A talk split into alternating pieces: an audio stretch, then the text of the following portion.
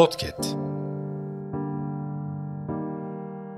Ben çok yeni bir dayak yedim. İsrail ve Filistin arasındaki mesele olduğunda herkes elbette bir şey yazdı. Herkesin elinde bir bayrak vardı. Kimisi İsrail bayrağı sallıyor, kimisi Filistin bayrağı sallıyor. Ben de şöyle bir yazı yazdım. Dedim ki arkadaşlar çok yakınımızda olan bir konu eskisi gibi de değil. Biz elimizde kendi bayrağımızı tutalım. Biz bize olacaklara bakalım. Rumların tarafına geçtiler. Ermenilerin tarafına geçtiler. Ama hiçbir zaman şu Türklerin arkasında olmadılar. İnsanen, vicdanen çok rahatsızım. Tabii ki orada çocuklar, bebekler katlediliyor. Hayır diyorum. Ama bir bakıma da bu Filistin halkı, bu Araplar bunu hak ediyor yani. Sen kendi topraklarını İsraillere sattık. Mal sahibiydin, şimdi kiracı oldun. Niye sattın? Her şey para demek değil. Filistin toprak sattı gibi bir cümle de var orada. Bana dediler ki cahil adam kimse toprak satmadı şöyle böyle. görüntülerle, kadınları soyup sokaklarda sürükleyerek, çocukların kafasına silah sıkarak, insanları sokaklarda vahşi bir görüntüyle linç ederek sadece ve sadece bugüne kadar güç kullanma konusunda dünyadaki makul insanlar tarafından her zaman eleştirilmiş olan İsrail'in ekmeğine yağ sürüyor. O doğru değil satılmıştır.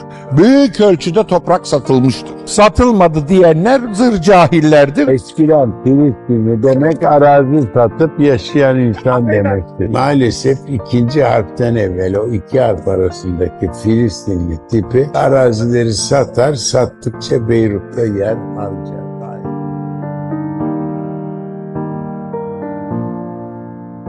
Biraz kendimi rahatlatmak için öncesinde kendimi nasıl tanıtırım sorusuna kısa bir cevap vermek istiyorum. Ben daha önce bunu bir yerde yani rastlamıştım kendimi tanıtmakla ilgili. Bir mülakata katılım işle alakalı. Ve bana dediler ki kendini tanıtır mısın? Ya benden istedikleri şey işte isim, soy isim, nereden mezun oldun, işte nerelisin, hangi ak- konuda işte akademik çalışmalar yaptın falan. Ben direkt ilkokuldan başlayıp sevdiğim öğretmenler, sevdiğim renk, işte gitmek istediğim yerler falan gibi bir tanıtım yaptım. O yüzden bilmiyorum buraya hangi Rabia uygun ama kısa bir tanıtım olarak herkese merhaba. Sıra dışı podcast'a hoş geldiniz. Ee, önce kendimi kısa bir şekilde tanıtmak istiyorum. Ben Rabia. Kendimle alakalı beni en çok betimleyen kelime bence sıra dışı. O yüzden de bu podcast'in adını sıra dışı koymak istedim. Aslında bir öyküsü var ama belki ilerleyen zamanlarda bahsederim. Ee, podcast'te neden varım sorusuna şöyle bir cevap veriyorum. İlerleyen nesillerde sadece bir fotoğrafta ya da bir videoda olmak değil de düşüncelerimi dinleyen ve ilişki içerisinde bulunduğum e, soyumdan gelen insanların da beni dinlemesi fikri bana çok sempatik geliyor. O yüzden de bunun peşine düştüm ve bir şekilde yolum burayla kesişti. Sesimin titremesi umarım ilerleyen podcastlerde geçer. Başka ne demeliyim bilmiyorum. Şu an bir konuğum var yanımda ve ilk podcastine üzerine çekmeliyim diye düşündüğümde aklıma gelen Filistin hakkında konuşmalıyım. Çünkü şu an bu benim görevimmiş gibi hissediyorum. Bu konuyu konuşmak üzerimize bir farz gibi geliyor artık. O yüzden de aklıma Filistin deyince ilk gelen arkadaşımı podcast için davet ettim. Karşımda şu an Rubaşa var. Onun kendini tanıtmasını istiyorum. Merhaba Rabia. Benim adım da Rubaşa. Ee, biraz aşina olduğu, insanların aşina olduğu bir isim değil. Doğma büyüme İstanbulluyum. Aslen Vanlıyım. Köken olarak Arabım. biraz karışık. Ee, 25 yaşındayım. Yeni medya ve gazetecilik mezunuyum. Hali hazırda aktif olarak bir yerde çalışmıyorum. Ama kendim bildim bileli yani mesleğe karar verdim vereli. Kendi açımdan freelance olarak belirli alanda çalışmalarım var. Özellikle Orta Doğu ve e, insani krizin olduğu bölgelerde. Akademik ve işte dijital içerik konusunda çalışmalar yapıyorum. Harikasın. E, yaptığın içeriklerle de aslında aklımda daha çok Filistin'le alakalı biri olarak kaldın. Çünkü bu mesele ortada yokken bile benim aklımda Rubaşa ve Filistin meselesi tamamen eşleşmiş bir şekildeydi. O yüzden de ilk konuşmam gereken kişinin sen olduğunu düşündüm. Peki e, önce ben sana bunu sorayım. Filistin deyince aklıma neden sen geldin? Az önce sen ufakça bahsettin işte sen geldiğinde aklıma Filistin geliyordu vesaire diye. Seninle tanıştığımız zamanı hatırlıyorum bundan belki 5 sene öncesi 4 sene öncesine kadar. Ee, o dönemde işte Orta Doğu sıcak bir bölgeydi. Sadece Filistin'de değil işte Suriye'de, Irak'ta vesaire gibi çatışmalar oluyordu. Ben de mesleğe yeni adım attığım için ki bunun arka planı da vardı. Çocukluktan gelen bir şey aslında. O dönem işte özellikle hassasiyet geliştirdiğim bölgeler Filistin, Suriye'ydi ve sizinle oturduğumuzda da çok çok konuştuğumuz meseleler bunlardı açıkçası. Ondan bence aklı da ben geldim. Bir de daha sonra orayı ziyaret edişim, bunları izlemen vesaire bu düşünceni güçlü kılmıştır diye evet, düşünüyorum. Evet. Ya biz seninle lise herhalde lise son civarında tanıştık ve o zaman benim ilgi alanlarım arasında işte Filistin, işte Kudüs, Mescid-i Aksa gibi şeyler yoktu. Daha böyle hani ne bileyim işte gezelim, tozalım, sinemaya gidelim, birlikte eğlenelim gibi bir kafadaydım. Ve o yaşlarda senin böyle bir şeye ya böyle bir davayı benimseme olayın bana çok değişik geliyordu ve gerçekten anlam veremiyordum yani. Ya seninle bilgileniyordum bu konular hakkında ama gerçekten ilgimi çekmiyordu. Ve şu an düşündüğümde Rubaş'a ben bu yaşımda ilgi duyuyorum ve gerçekten üzerime bunu konuşmak, bununla ilgili bir şeyler yapmanın vazifem olarak, vazifem olduğunu düşünüyorum. Ama sana o yaşta bu e, bilinci veren diyeyim şey neydi?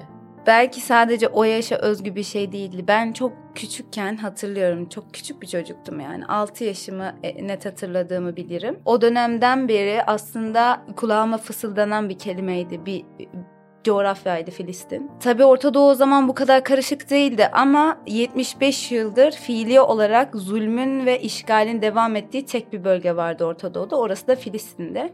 E, bir de şöyle bir yanı var. E, dünyaya her türlü insana karşı bir direniş göstergesi var orada. Yani aslında orayı savunmak ya da sevmek ya da bu zulme bir tepki göstermek için belirli bir cenaha ait olmanıza gerek yok. Belirli bir dini, ırkı, Kesinlikle. milleti temsil etmenize gerek yok. E, öyle olduğu için e, 6 yaşından bu yana hep böyle Filistin'e dair mitingler, eylemler vesaire gibi çalışmalarda bulunuyordum. Ben hatırlıyorum yani çok küçüktüm. Böyle mitinglerde Beyazıt Meydanı'nda yere bayrak serip uyurduk. Sabahlardık o gece. Ya bir gazeteciyi içeri alıyorlardı atıyorum bir bombalama olmasa bile Filistin'de olabilecek herhangi bir zulüm e, bizi Beyazıt'ta toplamaya yetiyordu. O dönemden gelen bir şey diyebilirim. Yani biraz ailemin bana öğrettiği, ailemden aldığım bir şey olabilir ama daha sonra hayatımda kendi inisiyatifimle aldığım kararlar da bu doğrultuda ilerledi. Nitekim mesleğim de bu noktada. Evet yani biraz böyle galiba duyarlılığın, sevginin ya da ilginin oluşması için öncesinde bilgi gerekiyor.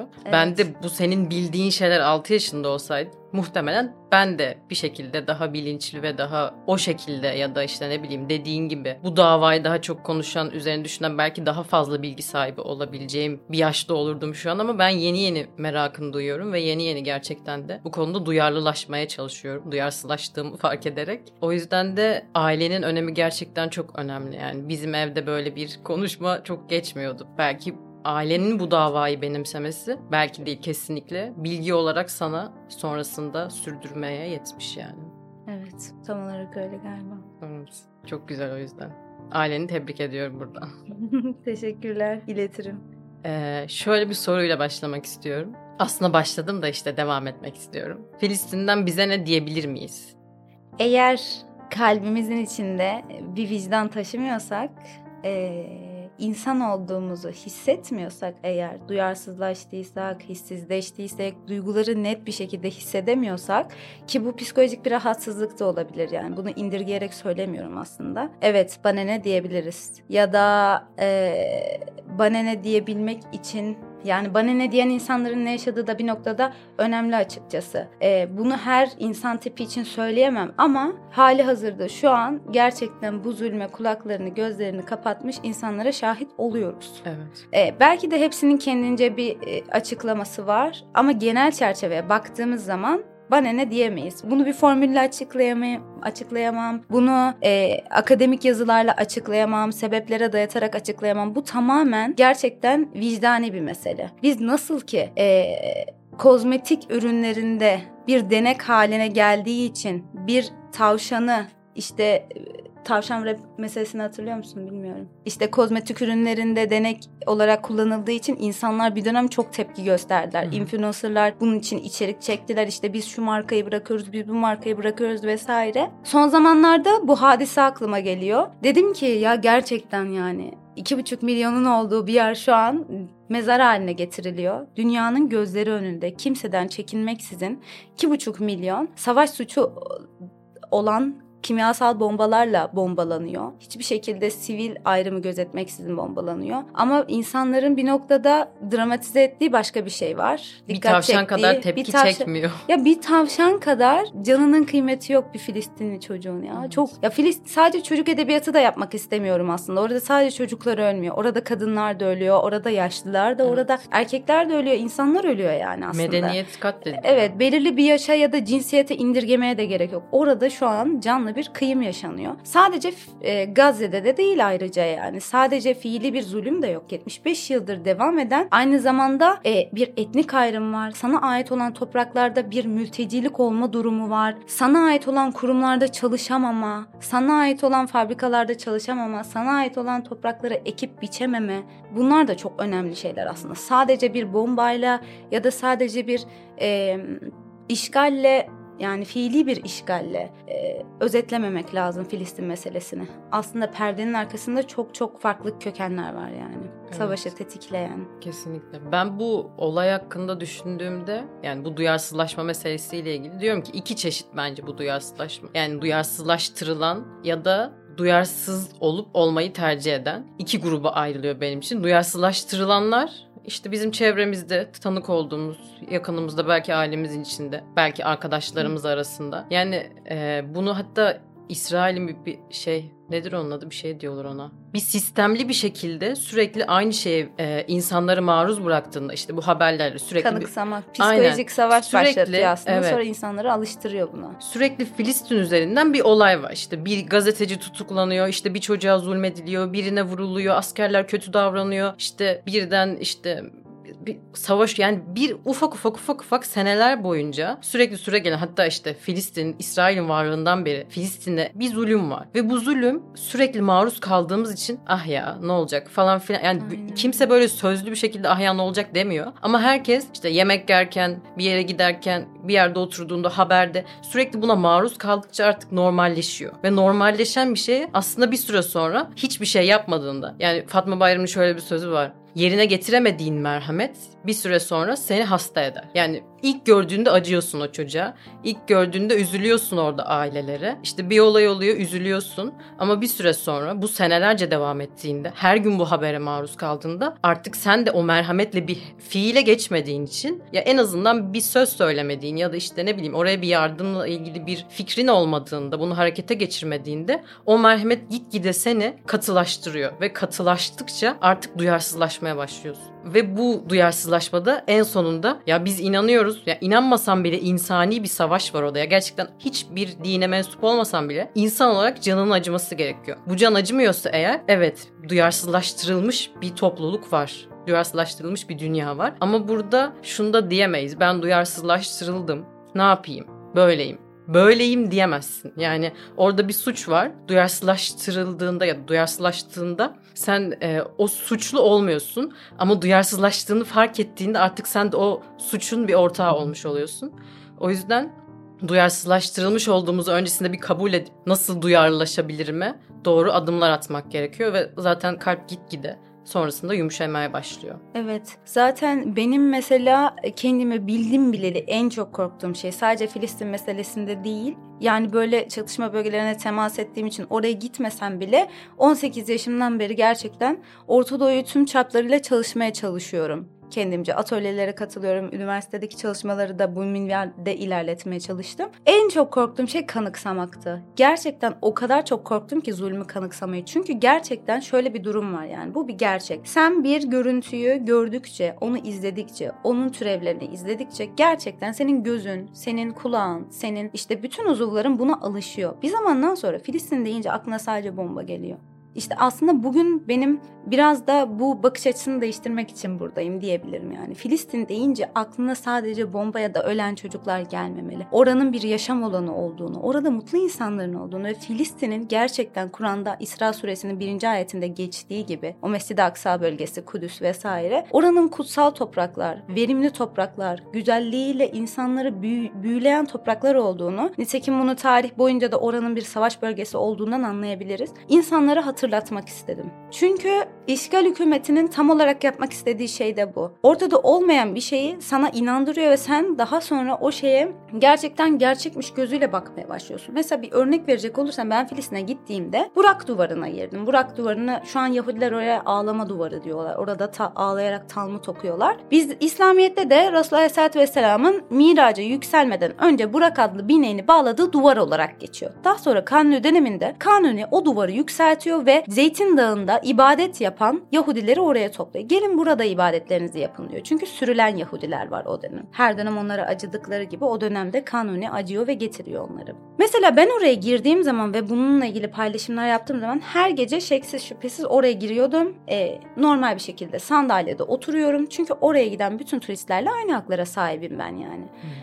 Bunu paylaştığım zaman herkes bana şunu söylüyor. Sen nasıl oraya girdin? Seni öldürmeye çalışmadılar mı? Senin oraya girmen yasak. Ve Filistinlilerin arasında da bunu söyleyenler var. Çünkü İsrail böyle bir şey yok. Hukuki bir temeli yok çünkü bunun. Maalesef yaptığı işgallerin altının çoğuna hukuki temeller de oluşturuluyor. Bunlar kendilerinin uydurdukları temeller oluyor genel olarak. Yani o işgal ettiği toprakları işte biz satın aldık vesaire gibi aslı olmayan e, hukuklar, kanunlar uyduruyor. Nitekim e, Burak duvarına giremeyeceğime dair bir şey sunamadığı için bana çünkü ben oraya giden Hristiyan turistle Yahudi turistle aynı kapasitedeyim yani aynı haklara sahibim daha doğrusu bir şey diyemiyor ve ben oraya girdiğimi girebileceğimi biliyorum. Çünkü neden? Kendi haklarımı biliyorum. Neden? Çünkü Filistin'i araştırdım. Okudum. Gitmeden önce 7-8 ay okudum. Bak küçüklüğümden beri aşina olduğum bir konu diyorum ama ona rağmen ben arkadaşlarım, çoğu arkadaşım, yakın arkadaşım bilir. Gitmeden önce her gün e, işte gitmeden önce 4 ay önce işten ayrıldım. Gerçekten sadece bu seyahatim için işimden ayrıldım. Ee, ve 7 ay boyunca dışarıda bir yerlere gidip ders çalışır gibi Filistin çalışıyordum. İşte Filistin hakkında filmler izledim, podcastler dinledim, işte belirli araştırmacıların konuşmalarını dinledim vesaire derken haklarımı öğrendim. Dolayısıyla oraya gittiğim zaman Burak Duvarı'na girmemde herhangi bir sıkıntı olmadığını da biliyordum. Ya da Mescid-i Aksa içerisinde dolanmam kadar doğal bir şey olmadığını, işte Mescid-i Aksa'nın her noktasının aslında Ürdün Vakıflar Dairesi'ne ait olduğunu biliyordum. Bunu araştırmasaydım ne zannederdim? Mescid-i Aksa İsrail'e ait, orası işgal altında. Evet, orada bir işgal var ama oranın hukuki hakları hala Ürdün Vakıflar Dairesi'ne ait ve bunu İslam ülkelerinin çoğu o Ürdün Vakıflar Dairesi'nde bir söz sahibi baktığın zaman. Evet orada bir işgal var. Evet Mescid-i Aksa'nın her köşesinde asker var ama senin orada ibadet etme hakkın var. Senin orada ribat tutma, Ramazan'ın son 10 günü itikafa girme hakkın var. Normalde Ramazan'ın son 10 günü hariç yatsıdan sonra Mescid-i Aksa kapatılır İsrail askerleri tarafından. Ama eee Ramazan'ın son 10 günü ribat hakkın var ve orada sabahlayabiliyorsun yani. 7-24 oradasın. Bu gibi haklarımı biliyorum ama bunları araştırmasaydım, okumasaydım bilemezdim değil mi?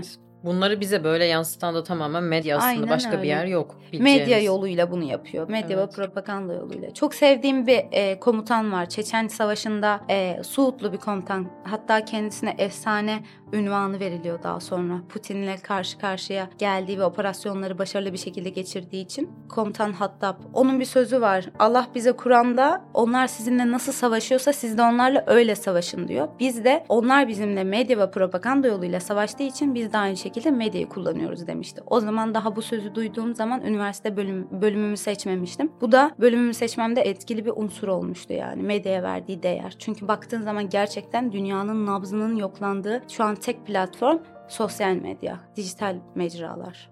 Teşekkür ederim bu Rica güzel ederim. uzun cevabın için.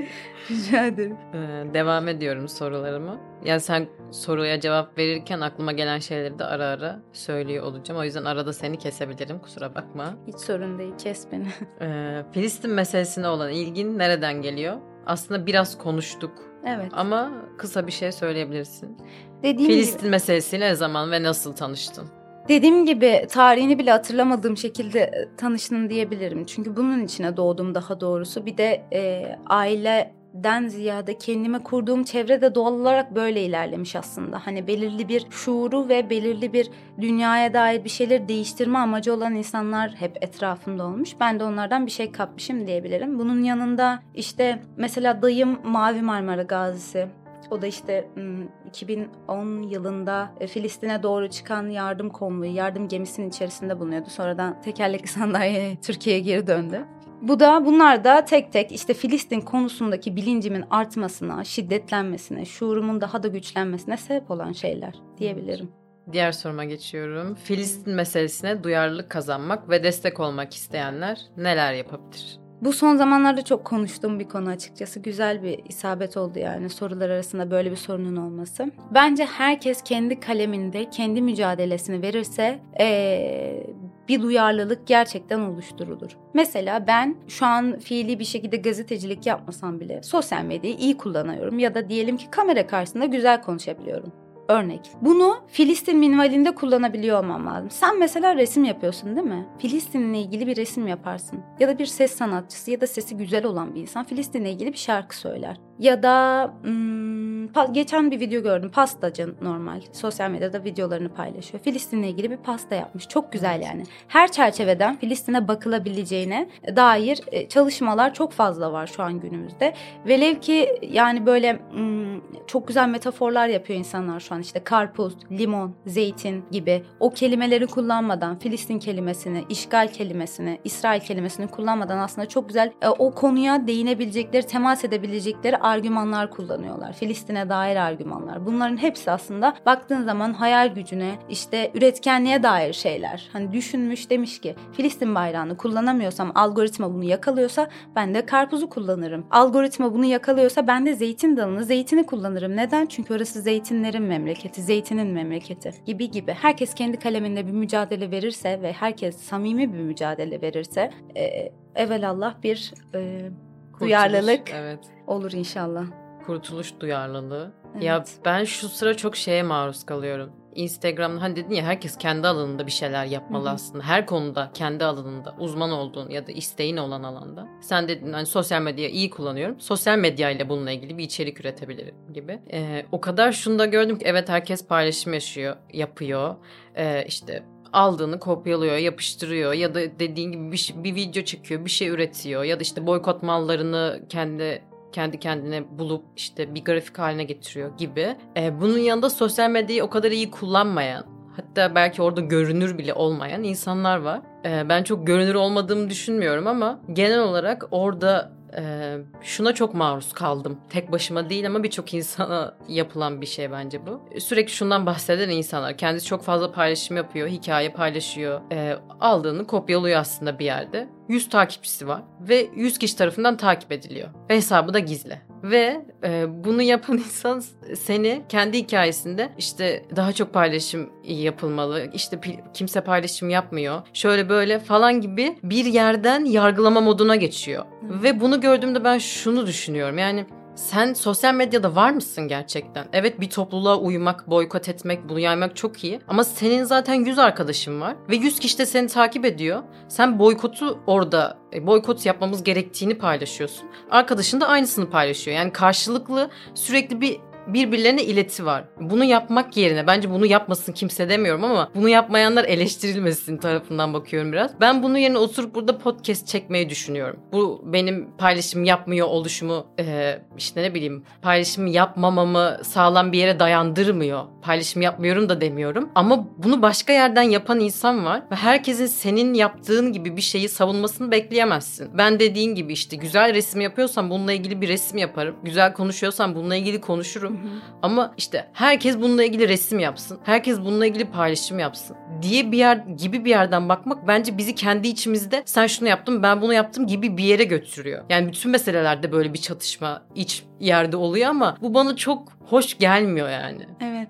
İnsanları kırıcı olmamaya çalışmak lazım ama ben şöyle düşünüyorum bu konuda. Ki algoritma da bunu bize sunuyor zaten. Çok küçük kitleli hesapları bile şu an Instagram algoritması kısıtlıyor. İçerik, kullandıkları içerikler, görüntüler, işte emojilerden dolayı. Mesela ben bir destek postu yayınlıyorum. Çok az bir kitlem var ama e, yaklaşık 6-7 aydır Filistin'e gittiğimden beri hesabım... Az kitlem 5000 bu arada. Az be. yani e, Filistin'e gittiğimden bu yana hesabım kit şey yani kısıtlanıyor. Canlı yayınlar canlı yayın yapamıyorum. İçeriklerim keşfete yayılmıyor. Hiçbir şekilde hani e, genişlemesine izin vermiyor algoritma. E, bence bu noktada önemli olan şu. Şunu indirgememek lazım. Küçük bir hesap olsam bile pay, yaptığım paylaşım gerçekten bir şey fark ettiriyor. Ama senin sen şundan bahsediyorsan eğer ya ama ben farklı noktada kendimi ifade ediyorum desen eyvallah. Zaten burada mesele bir şey yapmakla yapmamak arasında değişiyor. Atıyorum isim vermem gerekiyor mu bilmiyorum ama ünlüler mesela benim bu noktada canımı çok yakıyorlar. Çünkü bundan birkaç yıl önce yanan katedrale avaz avaz e, paylaşımlar yapan ünlüler şu an Filistin hakkında hiçbir şekilde ne bir paylaşım ne de hayatlarında onu etkili unsur haline getirecek fiilde bulunmuyorlar. Yani çok büyük kitleleri var ve bu kitlelerin çoğu baktığın zaman Orta Doğu camiasından geliyor yani. Bizim dizilerimizi kimler izliyor? Biz dizilerimizi kimlere satıyoruz? Yani sen bugün Filistin'e gittiğin zaman seni senden önce dizinden tanır adam yani. Seni onlar izliyor ama sen aldığın bir reklamdan ya da bir firmadan işte e, ket yiyeceksin diye bir paylaşım yapmıyorsun. Bu bana hiç samimi gelmiyor açıkçası. O yüzden ben dijital abluka, abluka denen o çalışmaya çok çok inanıyorum. Yani biz 2021'de bunu yaşadık. Sertaç abi var bile konuşmuştuk seninle. Evet, biliyorum. İşte bu Filistin'e dair insanları e, dirençli olmaya yönlendiren bir abimiz. Kendisi de Twitch yayıncısı. Böyle içerikler yayınlıyor vesaire. O dönem mesela bir silsile başlatıldı. Büyük kitleli hesapları yabancı ve Türk olmak üzere fark etmiyor. Hepsini dijital bir ablukaya alarak özellikle Twitter gibi gerçekten kamuoyu oluşturulabilecek bir platformda bunları baskılayalım ve bunlar tepki göstermek zorunda kalsın. Çünkü maalesef şöyle bir gerçek var ki e, yüksek kitleli hesaplar ve toplum tarafından kabul görülen kimlikler, insanlar e, bir noktada bu e, direnişe ya da bu zulmün durulmasına bizden daha çok katkı sağlarlar Kesinlikle. yani. Şu Bunu- an zincir marketleri de aynısını yapıyor. Aynen öyle. Bu bas aslında bu baskı. Bu baskıyı ben ablama veya anneme yapmamalıyım belki ya da bu şekilde yapmamalıyım ama bence büyük kütleli hesaplar eğer bu insanların eee, paralarıyla bu noktalara gelebiliyorsa, bu insanların etkileşimleriyle bu kadar eee, takipçiye sahip olabiliyorlarsa seslerini çıkarmak zorundalar. Ben Evet. öyle düşünüyorum. Öyle hissetse ya da hissetmese. Çünkü aksi takdirde bana ki zaten hiç samimi gelmiyor ama e, etrafımdaki insanlar için söylemek istemem bu cümleyi ama e, işte bu e, hümanist olarak görülen insan işte böyle insanlığın iyiliğini, hayvanların iyiliğini ön planda tutup bunun için mücadele eden ünlüleri gördüğüm zaman yani dudağımın kenarıyla gülesim geliyor ve içimde acıyor açıkçası. Çünkü gerçekten maalesef bu insanların desteğine ihtiyaç var. Evet Öyle. ama destek yok çok fazla. Maalesef destek yok. Yani bugün atıyorum mesela boykot meselesine baktığın zaman buna sadece Filistin çerçevesinde bakma. Coca-Cola'ya baktığın zaman tamam mı? Herkesi ha, tüketmiştir Coca-Cola'yı değil mi? Evet. Şimdi e, Coca-Cola gibi bir içecek Filistin'den öte içeceklerin yanlış bir kelam kullanmak istemiyorum ama yaratıcısı olarak geçiyor yani. Herkes içecek deyince aklına Coca-Cola giriyor değil mi? Ya da herkesin çikolata reyonuna gittiğin zaman belki çikolatada değil ama ha ne kozmetik sektörüne gittiğin zaman elin Maybelline'e gidiyor. Elin L'Oreal'e gidiyor. Ama gratis'e girdiğin zaman atıyorum yüzlerce onun alternatifinde ve içeriği çok temiz, çok da uygun fiyatlı bir sürü kozmetik ürünü var. Ama adam senin kafanda öyle bir algı yaratmış ki kozmetik denince akla Maybelline gelir. İçecek deyince akla Coca-Cola gelir. Sen Coca-Cola dışında bir şey tüketemezsin. Ben boykot noktasında en önce bunun kırılması taraftarıyım yani. Filistin'den vesairesinden öte elbette bizim o ekonomik noktada onlara ket vurmamız onlar için en büyük e, sıkıntı oluş- oluşturacaktır. Çünkü bu insanlar yani paralarıyla buralara oturan insanlar daha çok. Baktığınız baktığımız zaman hayatımızın her şubesine, her, e, her hücremizde bunlar ilişmiş yani Sistemle para kıyafetimize, sabunumuza, yiyeceğimize, içeceğimize kadar. Ben demiyorum ki her şeyimizi işte çekelim elimizi onların üstünden. Hayır. Böyle böyle düşünmüyorum. Bu biraz gerici bir düşünce olur. Ama bunların alternatifi olabilecek sektörlere ve markalara da biraz dikkat çekmek gerekiyor yani. Çünkü aksi takdirde sen o kapıyı tamamen kapatıyorsun. Yeni markaların gelişmesine, kendi ülkenin yerli içeriklerinin gelişmesine de izin vermemiş oluyorsun. Bir de bu insanlara bence büyük bir tokat gerekiyor bu noktada. Kesinlikle. Katılıyorum. Nitekim biraz mesafe kat edildiğini de düşünüyorum. Son zamanlarda Evet, evet. Starbucks'a, McDonald's'a ya baktığım zaman hani çok da e, dolu görmüyorum açıkçası. Yok bir tane Kimisi mesela çekindiği için gitmiyor ama gitmesin. Çekindiği için gitmeyen de gitmesin. Öyle hissettiği için gitmeyenler de vardır. Bazıları da insanlar bana laf atar. İşte ben utanırım diye de gitmeyen de gitmesin yani. Yok yok ben çok boş görüyorum Starbucks'ları. Şu anki halini bilmiyorum ama 2-3 gün önce gittiğimde belki bir günde değişmemiştir herhalde. Gerçekten boşluk var ve Twitter'da, Instagram'da falan da fotoğrafları çekiliyor yani. Büyük oranda boşluklar var. Boş yani aslında. Çalışanlar falan da hani istifa ediyorlar artık. Evet. Diğer soruma geçiyorum. Ama birçok soruyu aslında konuşma içerisinde sorduğum için hepsini böyle net net sormama gerek yok diye düşünüyorum. Filistin meselesi hakkında takip önerisinde bulunacağın hesaplar var mı? Var. Yabancı ve bilhassa Arapça kanallar var. Ee, Türkçe kanallar da var. Çok güzel içerik üreten Instagram özellikle Instagram platformu üzerinde güzel içerikler üreten birkaç marka var. Arapça olarak Ion Palestine bu iki dilde yayın yapıyor sanırım. Arapça İngilizce Arapça mi? ve İngilizce olmak üzere o sayfa var. Onun dışında El Kastal var mesela Filistin'den ve Kudüs'ten birebir e, yayın yapan ve muhabirleri her noktada olan bir e, gazete El Kastal. E, Kutsen var o da Arapça. El Cezire var. El Cezire zaten özellikle Gazze'deki direnişin içeriklerini ilk sahaya yayan şu an medya organı, yayın organı. Türkçe olarak hmm, Sertaç abi. Sertaç abi. evet Sertaç abi. Bir de dijital analiz merkezi var. O da e, bir STK'nın İnsan Yardım Kuruluşu'nun e, medya biriminin oluşturduğu bir ekip. Dijital analiz merkezi. Bilhassa Filistin üzerine çok güzel çalışmaları var sitelerinde vesaire. Daily Yummah var. O da sadece Filistin değil genel olarak İslam coğrafyaları ya da mazlum coğrafyalar üzerine çalışmalar yapıyor. Aynı zamanda gündelik haber de paylaşım yapıyor. GZT var. O da güzel içerikler paylaşıyor. Özellikle Instagram'a hitap eden içerikler, haber içeriğinden ziyade böyle estetik formda şeyler paylaşıyor. Hı hı.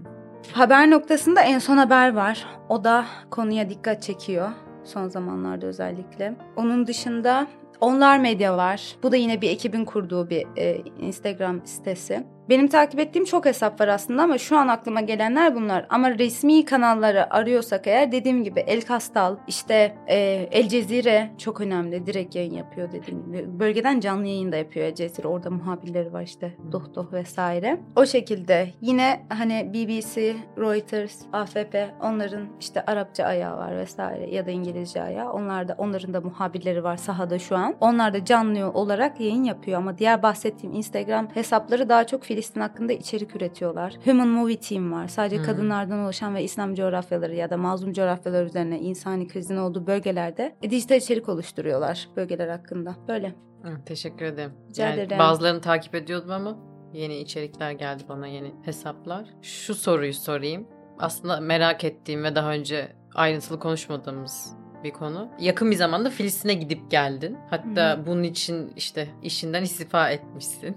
Bunu bilmiyordum bu yüzden istifa ettiğini. Kısaca bunun hikayesini ve orada çok şaşırdığın, unutamadığın bir anın varsa iyi ya da kötü onu öğrenebilir miyiz? Şöyle şu an böyle deyince sanki sadece işte seya- yapacağım seyahatten dolayı işimi terk etmiş gibi oldu vesaire ama sadece iki yıl e, aralıksız çalıştığım bir kurumdu ve gerçekten güzel şeyler kattı bana. Ama bir noktadan sonra artık e, ben çok hani bir yerde sabit çalışabilecek bir insan değilim. Masa başı insan değilim daha doğrusu. Biraz daha ajans kafasında bir insanım üret- üretkenlik açısından. Ayrılmaya karar verdim ve bu da Filistin'de bu etkili bir unsur oldu. Çünkü 2021'den beri beklediğim, 2020'den beri beklediğim bir şeydi, seyahatti bu açıkçası. Pandemiyle birlikte ve 2021 savaşından sonra da e, kapılar kapandıktan sonra vizelere uzun bir ara verdiler. Dolayısıyla tam zamanıydı benim için Filistin'e gidişim. Filistin'e gittiğimde en çok ne mi etkiledi beni? Önce şunu sorayım. Tek başına mı gittin? Bu tek başına gitmek nasıl oluyor oraya? Grup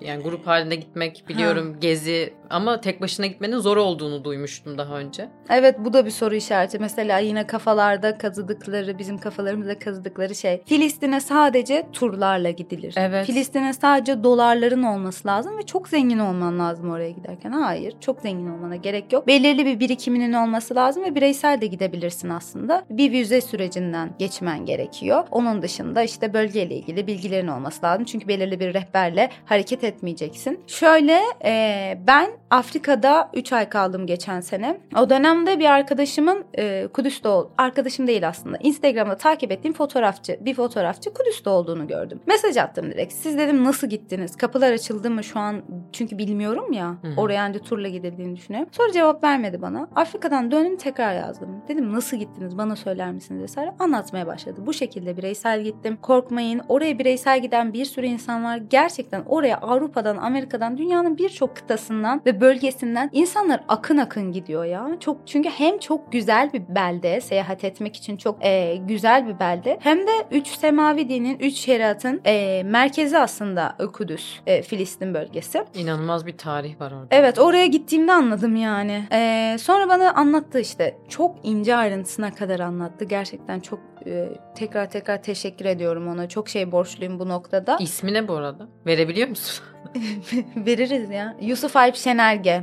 Onun Instagram hesabında işte e, bana bayağı yardım etti sağ olsun. Sonra e, ben de döner dönmez Pegasus'un kampanyasının olduğunu gördüm ve direkt bilet aldım. Ama nasıl gidilir? Ne yapılır? İşte vize alınır mı? Daha bunları bana anlatmamış bilmiyorum. Delilik. Direkt bilet aldım yani. Dedim ki Allah'ım elimdeki parayı veriyorum şu an ve dedim Allah'ım ben bir adım atıyorum. Ne olur sen benim yolumu aç. Sana helal olsun. Çünkü oraya ya ne yanımda kim gelecek hiçbir şey bilmiyorum. Tek başıma gideceğim. Çünkü ben çok kolay şehir dışına çıkıp ge- gelebilen bir insanım. İşte kamplara vesaire gidiyorum bakanlıkla. E, dolayısıyla dedim ki ben bu kadar kolay Bursa'ya gidebiliyorsam, atıyorum Van'a gidebiliyorsam, Rize'ye gidebiliyorsam gitmeyi en çok Kudüs hak eder yani. Oraya da şehir dışına gidebiliyormuş, gidiyormuşum gibi gitmek istedim. Öyle bilet aldım. Sonra bir arkadaşım da dedi ki ben dedi seninle gelirim. Ona gün bilet aldık ev arkadaşım Hatice. Hatice ile birlikte biz seyahatimizi planladık vesaire derken 6 Şubat'ta deprem oldu. Çok elim bir şey yaşadık ülkece yani. Çok zor bir dönemdi bizim için. 6 Şubat'ta dön- deprem oldu. Deprem olur olmaz zaten uyanlıktım o saatte. Şey yaptık. Biz hani direkt işte bu yardım çalışmalarına katılmaya başladık. Ben aynı zamanda izciyim. Federasyonla birlikte işte arama kurtarma ekibiyle gitmek için görev istedim vesaire. Daha sonra şey dediler bana ama Filistin'i falan kafadan sildim. Dediler ki bana hani merhale merhale gidiliyor. Şu an orada insan yılması olmaması gerekiyor. Ekip ekip gönderiyor. Sana daha önce şu zaman sıra gelir. Benim de Filistin seyahatim 10 günlük olduğu için 10 gün diye tasavvur etmiştim, karar vermiştim. Tamam dedim. Sonra işte gitmeden şey şeyi düşündüm. Ya iptal mi etsem acaba vesaire. Ama vize süreci de benim aylarca sürdü. Düşün 6 ay öncesinden biletimi aldım. 3 ay vizeyle uğraştırdım. Uğraştırdıkları zaman da oluyor. Ee, ama şöyle de bir şey olacak. Cuma günü vizem çıkacak. Cumartesi günü yolcuyum. Öyle yani. Sonra işte bekledim. Dua ediyorum. Allah'ım diyorum bir şey olsun yani. Ya biletimi yakacağım ya vizemi yakacağım. Çünkü vizem çıktıysa benim bir de senelerce gitmeme ihtimalim var çünkü çıkan vizeye. Öyle sorunlar da olabiliyor vesaire. Sonra dedim ki Rübaşa dedim. Sen dedim oraya ne için gitmek diyorsun yani? Sen oraya gezmek için mi? Seyahat etmek için mi gitmek istiyorsun? Hayır yani. Sen oraya e, çocukluğundan beri hasretini çektiğin o beldeyi görmeye gidiyorsun. Çok merak ettiğin o yere git görmeye gidiyorsun yani. Aynı zamanda memleketin için dua etmeye gidiyorsun vesaire derken kararımı verdim. Gitmeden bir gün önce biz işte hostelden randevu almışız. Hostelde kalacağız güya vesaire. Gitmeden bir gün önce arkadaşımın babası dedi ki siz orada Filistinli bir aile buldum onlarla kalabilirsiniz. Sonra e, biz tam da böyle Kudüs'ün Doğu Kudüs'te olan İsaviye mahallesi var. Şu an sabahlara kadar çatışmanın olduğu bir mahalle. Oraya küçük Gazze diyorlar. Kudüs'te küçük Gazze diyorlar. Çok böyle gençlerinin şiddetliyle yani böyle heyecanıyla işte e, övülen Güçlü. bir yer. Aynen öyle. O mahallede bir aileye misafir olacağımızı duyduk. Sonra e, ama çok endişeliyiz vesaire. Bir gittim ki yani gerçekten o endişenin yerine bir e, rahatlık aldı. Çünkü Allah senin için çok güzel bir plan kurmuş orada. Gittik bizi havaalanından aldılar. Evlerine gittik. Bize kendi odalarını ayarlamışlar. Yani 10 gün boyunca bir salonda uyudu mesela. Odasını paylaştığımız insan. Ama biz böyle hani artık kalmak istemiyoruz diyoruz ona rağmen yani. Bir de ben açıkçası Mescid-i Aksa'nın dibinde kalmayı çok istiyordum. Hani böyle yürüme mesafesinde olsun istiyordum. Kaldığımız yerde arabayla 15 dakika falan. Her neyse mükemmel insanlarla tanıştım. Hatta orada evinde kaldığım kadına anne derim yani o kadar. O da beni kızı olarak görür. Aynen öyle. Akrabalarıyla tanıştım. O yüzden Filistin'de mesela düğüne de gittim, cenazeye de gittim. işte bebek görmeye de gittim, kınaya da gittim vesaire. Hani Sen günlük bayağı yaşama kültürünü dair biliyorsun. Evet yani. onlar vesilesiyle günlük yaşama dair çok şey tattım. İşte başka şehirlere gittik. Batı Şeria bölgesinde olan şehirlere gittik vesaire. Sonra eee, Ee, 10 gün kaldık dedik ki bir 10 gün daha mı kalsak? Bir 10 gün daha kaldık. Sonra benim işte görevlendirmem çıktı bakanlıkla. Sonra ben geri döndüm. Ama o 10 gün boyunca de ki yani kim bizi görse zaten Türk olduğumuzu anlıyorlar. Ya kıyafetinizden ya da konuşmanızdan. Arkadaşım Arapça biliyordu ama anlıyorlar yani. Direkt böyle yerlere kapanıp helak olacak şekilde ağlıyorlardı. Türkiye ve Suriye için özellikle depremden dolayı. Her gün sabah namazında Mescid-i Aksa'da imam işte e, dua okutuyor namazın sonraki yatında. Onun dışında kunutlar kılınıyor. İşte sürekli Türkiye ve Suriye için dua ediliyor vesaire. İnsanlar o, o ortamın içinde olmasa bile bizimle birlikteydi yani. Orada bunu çok net hissettim. Sonra geldim. Bir buçuk ay sonra tekrar vizeye başvurdum.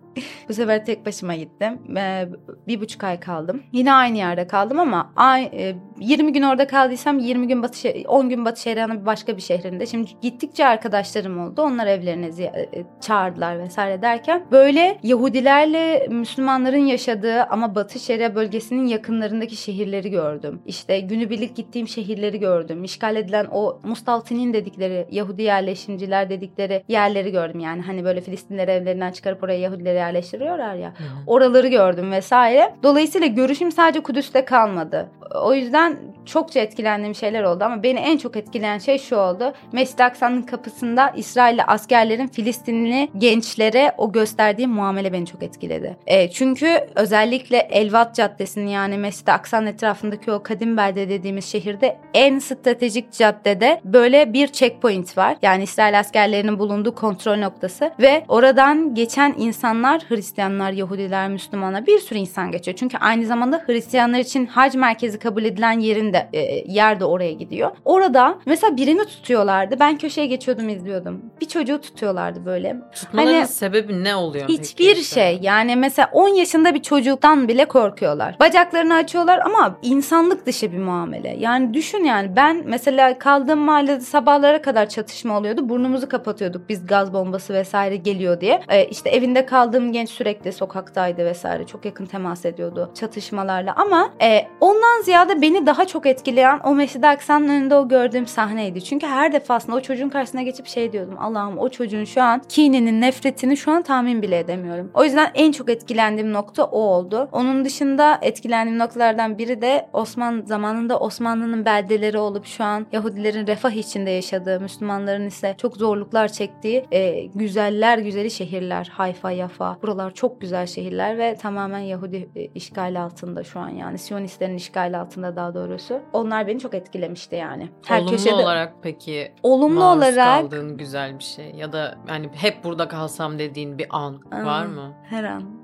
Hadi ya. Mesela sen bana bu soruyu bu soruyu ilk gördüğüm zaman e, belirli bir şey zihnimde canlanmadı. Çünkü gerçekten orada adımımı her bastığımda şey diyordum. Gerçekten Rubaşa sen burada Rubaşa'sın. Bunu giden herkesten o kadar duyuyorum Evet. ki. Yani tek bir an değil de bütün orada kaldığı süreç boyunca hani gördüğü zulüm ya da işte ne bileyim tanık olduğu kötü şeyler dışında gerçekten olumlu olarak çok huzurlu bir yer olduğu. Kötü şeyler de seni güçlü kılıyor biliyor musun? Hiç yani böyle ağlatmıyor, üzülmüyor. Çok sinirleniyorsun. Hmm. Üzülmek, hüzünden ziyade bir böyle ciddi manada derinden bir hüzün hissediyorsun. Çünkü düşünsene her köşede Osmanlı'nın bir parmağı var. Her yerde ya. Her yer sana Osmanlı'dan dolayı teşekkür ediyor insanlar. Gel utanmaz yani böyle şey eee hicap etmeseler senin elini öpecekler. O kadar yani senin ceddine saygı duyuyorlar. Ama bir başkasının işgali altında ve hiçbir şekilde hürmet görmüyor yani. Öyle. Onun dışında her an benim için çok güzeldi orada bulunmak. Teşekkür ederim bu cevabın Rica için. ederim. Söylemek istediğin başka bir şey var mı peki? Mescid-i Aksa ile alakalı, Kudüs'le alakalı. Yani e, şöyle bu savaş bitecek her zaman olduğu gibi yani umudumuz tabii ki de bir şeylerin iyi yönde olmasına dair ama insanlığın bir hastası var alışmak. O yüzden geçmişten bugüne kadar Filistinlilerin yaşadığı bu zulme hep kanıksadık ve hep alıştık. Bu da bitecek Allah'ın izniyle. İnşallah zaferle sonuçlanır. Ben sadece orada da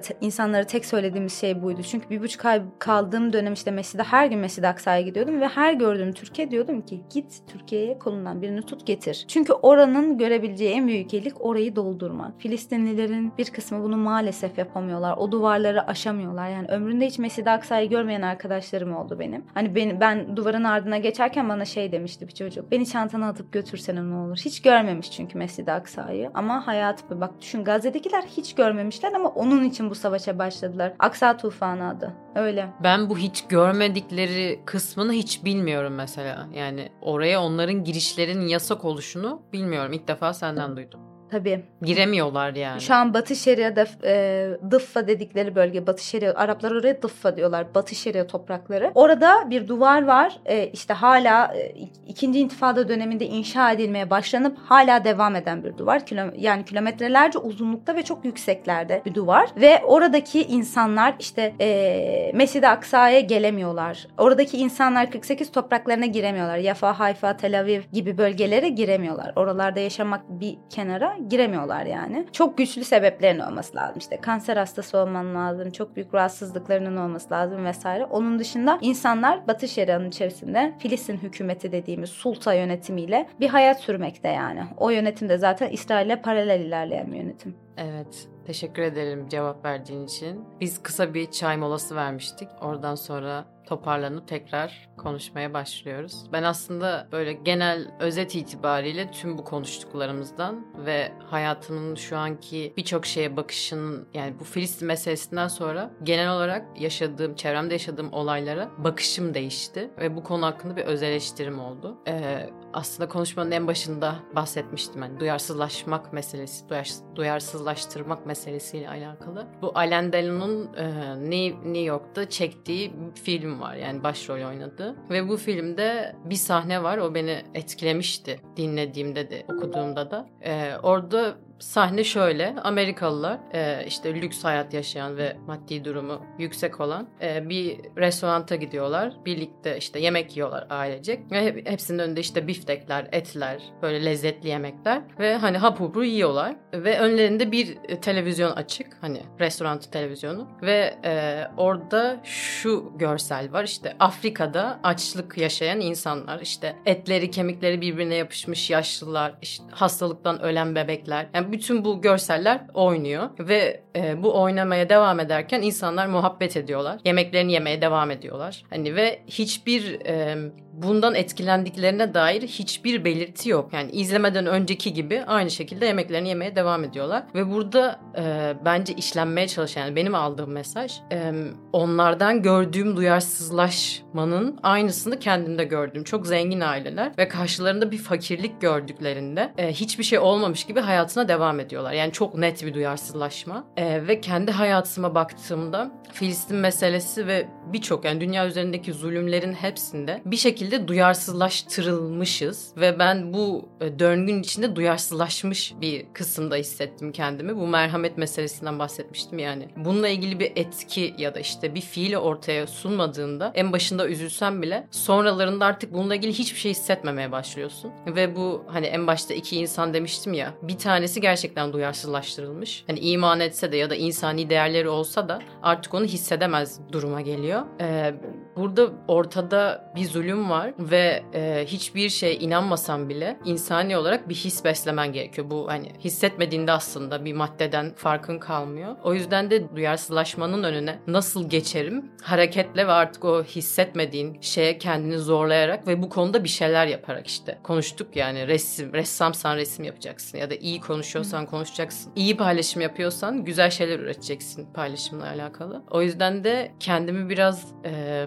o videoda, o filmdeki aileler gibi hissedip e, bundan sonra tüm genel hadiselerde olmam gereken yeri vicdanım ve yaşayışımla göstermek. Hani birçok insan aslında şöyle bakıyor. Hala bakanlar var yani hani e, işte ben boykot yapacağım da ne olacak? Coca-Cola içmeyeceğim ne olacak? Sanki hani oradaki zulüm mü bitecek? Ama şöyle bir genel bir şey var ya hani Müslüman ya da işte ne bileyim net insan yani biz bir şeyin sonucundan o kadar da sorumlu değiliz. Süreçten sorumluyuz. Yani öyle düşündüğünde zaten öleceğim ne yapayım ki gibi bir yere de varıyor. O yüzden de e, süreçte ne yaptığın daha çok önemli. Ve bu süreç boyunca yaptığın şeyler aslında evet onlara zarar da veriyor. İşte bu Starbucks'ın hisselerinin düşmesi, satışların azalması. Biz yaptığımız boykotla aslında belki ufak bir şey yapıyoruz. Ya da işte yap, yaptığım paylaşımla ya da kendini bu uğurda işte mesele edinip bunun üzerine çalışarak. Ama en sonunda süreç içerisinde herkes kendi sürecinden sorumlu. Ama sonuç gitgide büyüyor. O yüzden de bu konuda bir şeyler yapmak bana hem o yitirdiğim vicdanımın üzerimdeki hastalığını yok edecek benim için ki gerçekten meselenin üzerine düşündükçe, araştırdıkça, bilgi sahibi oldukça da e, vicdani olarak rahatsızlığım da artıyor ve bu benim için gerçekten umut verici kendi adıma. O yüzden de bu konuda e, bir şeyler yapmak istemeyen insanların bence hem bilgi sahibi olması hem de gerçekten bir şeyler yapmaya çalışması bence farkında olmadıkları o vicdani rahatsızlığın da farkına vardıracak. O yüzden de teşekkür ederim. Benim e, kendi vicdani yolculuğumda bana destek olduğun ve buraya geldiğin ve sorularıma cevap verdiğin için. Rica ederim. Ne demek Rabia? Sana ve dinleyicilere bir noktada katkım olduysa, fayda sağlayabildiysem ne mutlu bana. Ben de birkaç şeyden bahsetmek istiyorum. Çok sevdiğim Afro-Amerikan bir lider Malcolm X'in bir sözü var. Aslında bir şiiri var. Bir taş at, bir taş at, bir taş daha at, bir şiir ateşle, duvara bir slogan yaz gibi gibi böyle insanları uyandıracak cümleler kuruyor. Yani eee, belki o arkadaşın sosyal medyada bir paylaşım yapamaz ama bir çocuk yetiştirir ve o çocuğa Filistin'i anlatır. Tıpkı mesela benim doğup büyümem gibi aynı şekilde. Ya da bir dost edinir ve ona Filistin'i anlatır. Bir dost edinir ona Doğu Türkistan'ı anlatır. Ona Suriye'yi anlatır. Ona Amerika'daki e, e, Afro-Amerikan bireylere yapılan haksızlıkları anlatır. Gibi gibi gibi. O yüzden herkes kendi hayatında, kendi çerçevesinde e, dalgalar oluşturabilir ve bu dalgaları büyütebilir şekilde. Evet, çok teşekkür ederim tekrar. Evet sevgili dinleyiciler, Sıra Dışı Ünsüz'ün ilk bölümüyle karşınızdaydık. Dinlediğiniz için hepinize çok teşekkür ederiz. Konuğum Rubaşa Ergin. Ee, eğer onu takip etmek isterseniz Instagram adresini takip edebilirsiniz. Söylesene Rubaşa.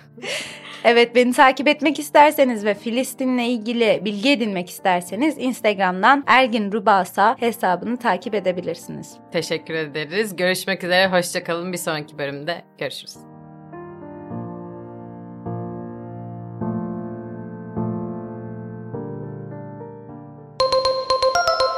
Podcast.